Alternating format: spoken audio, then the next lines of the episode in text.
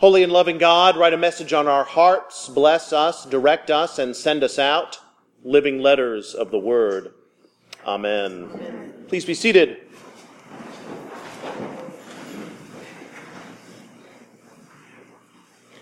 Today is the second Sunday in Advent, our season of watching and waiting, anticipating the coming of the Emmanuel, the God with us. And this morning, I want to think about the character of Zechariah and something that his son says a little bit later on. As you may have noticed this morning, instead of singing a psalm, we sang a canticle. A canticle is a section of scripture that can be either said or set to music that is poetry, but not necessarily in the book of Psalms. And this poem that we sang this morning was the song of Zechariah. Now I'm sure from Sunday school you all remember Zechariah. Zechariah is the husband of Elizabeth, the cousin of the Virgin Mary. And Zechariah is a priest, a priest in the temple in Jerusalem. And like Abraham and Sarah, Zechariah and Elizabeth have had trouble conceiving a child, and they are late in life. And one day, Zechariah has the honor of going into the center portion of the temple in Jerusalem, the Holy of Holies, and offering incense unto the Lord. And while he is going about his sacred and solemn duties, the angel Gabriel appears to him and tells him that after so many years his wife will bear a son and they will name him John and he will be the herald of the coming of Christ. Now Zechariah was a good man, was a holy man, was an observant man, but he was a man, which meant he is human, and upon hearing this fantastic news, he wasn't exactly sure about what was going on. And he says, to paraphrase Zechariah, that's a lot to digest right now. And the angel ties his tongue, and he is mute for the entirety of Elizabeth's pregnancy. And then on the eighth day of his life, no comments about that, please.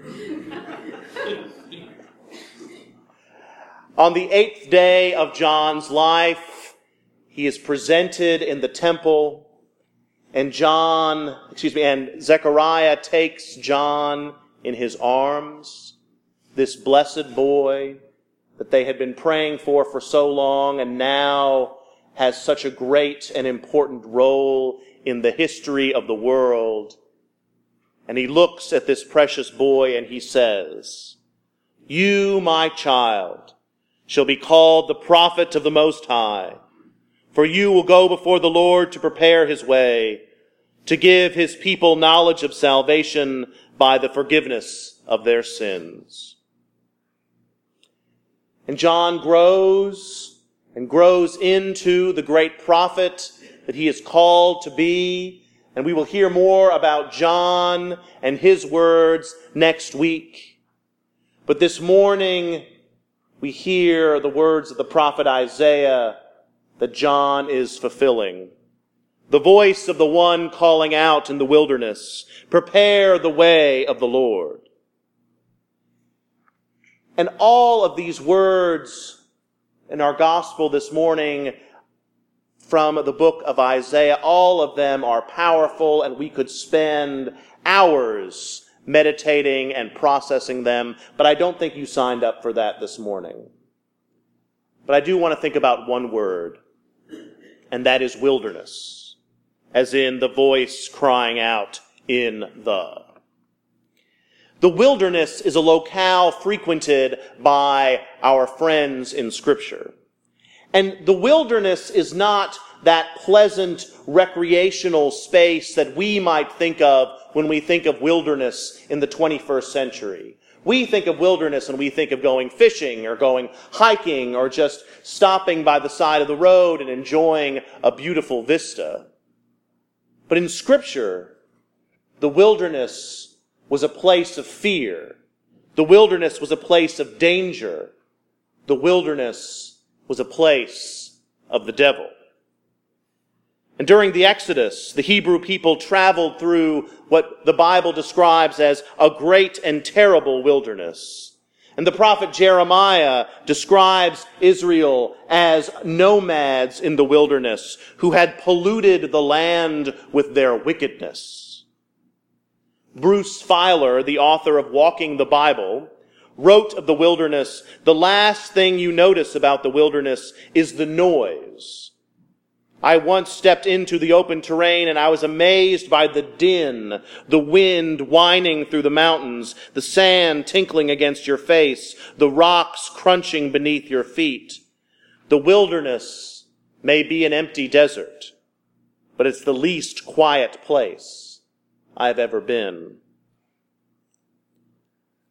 And so I wonder, in thinking about wilderness in this biblical way, where is our wilderness?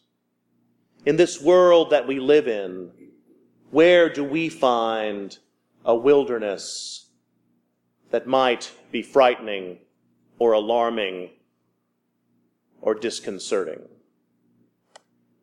A true story. Bill, and names have been changed to protect the innocent, Bill lived in New Orleans all his life. He grew up in New Orleans. He went to school in New Orleans. He found work in New Orleans. And he loved his fair city for all its characters and eccentricities and sins that made it so famous and unique. And then one day, about 10 years ago, the paper and the radio began talking about a storm. And, and Bill and his neighbors began to pray that their city might be spared yet again. But on a Sunday, officials began to announce that they feared that this was the storm that they had been dreading for so long. And evacuation orders were issued. And Bill lived in the Ninth Ward and in a very low lying area of the Ninth Ward, and he knew he had to get out, but he didn't have a car or a buddy with a car and no means to get out of the city, so he found himself in a hotel in the central business district. And he went up to his hotel room and he couldn't see out the windows because the power was out at night and the rain pelted the window by day, and so all he saw was sort of a gray blur. And after two days of enduring the storm, he woke up one morning to the sun finally shining. But he looked out on a broken city, a city devoid of its residents, a city where the levees had broken, a city in desperate need. And this is, I remind you, this is a true story because this is way too convenient if you didn't know it to be true. But he reached into the side table by the bed and pulled out that Gideon Bible. And he opened the Bible and let the pages fall where they may. And it fell open to the 60th chapter of Isaiah. Arise, shine, for your light has come, and the glory of the Lord has risen upon you. For darkness shall cover the earth, and thick darkness the peoples, but the Lord will arise upon you, and his glory will appear over you. And despite all that Bill saw in front of him, a cautious optimism kindled in his heart, and he dared to dream of a better day. And while he knew that his city, and as we well know, uh, that region would face much, much adversity in the days and weeks and years to come. That the glory of the Lord will always be with them. And so, like Bill in that story and his city, all of us in times of our lives live in the wilderness. And perhaps our wilderness is not as calamitous, our wilderness might not be as newsworthy, but it is our wilderness nonetheless. And our wilderness may be a job that is unsatisfying. Our wilderness may be a relationship that is crumbling. Our relation, our wilderness might be a addiction that is coming into focus. Our wilderness may be a way that our society discriminates against us. Our wilderness might be the violence and uncertainty that infects our world. But regardless of what it is, we live in wilderness. But the good news is this morning that despite our wilderness, God does and will break through. This is what John the Baptist was heralding and what we will celebrate in a mere couple of weeks. This is the good news of great joy that some angels told some shepherds on one cold winter's night.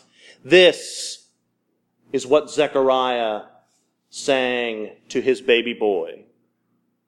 In the tender compassion of our God, the dawn from on high shall break upon us to shine on those who dwell in darkness and the shadow of death and to guide our feet into the way of peace. God breaks through, my brothers and sisters. God breaks through despite our grief despite our anxiety, despite our alienation, despite our wilderness, whatever it may be, God breaks through. And the dawn will break upon us. Amen.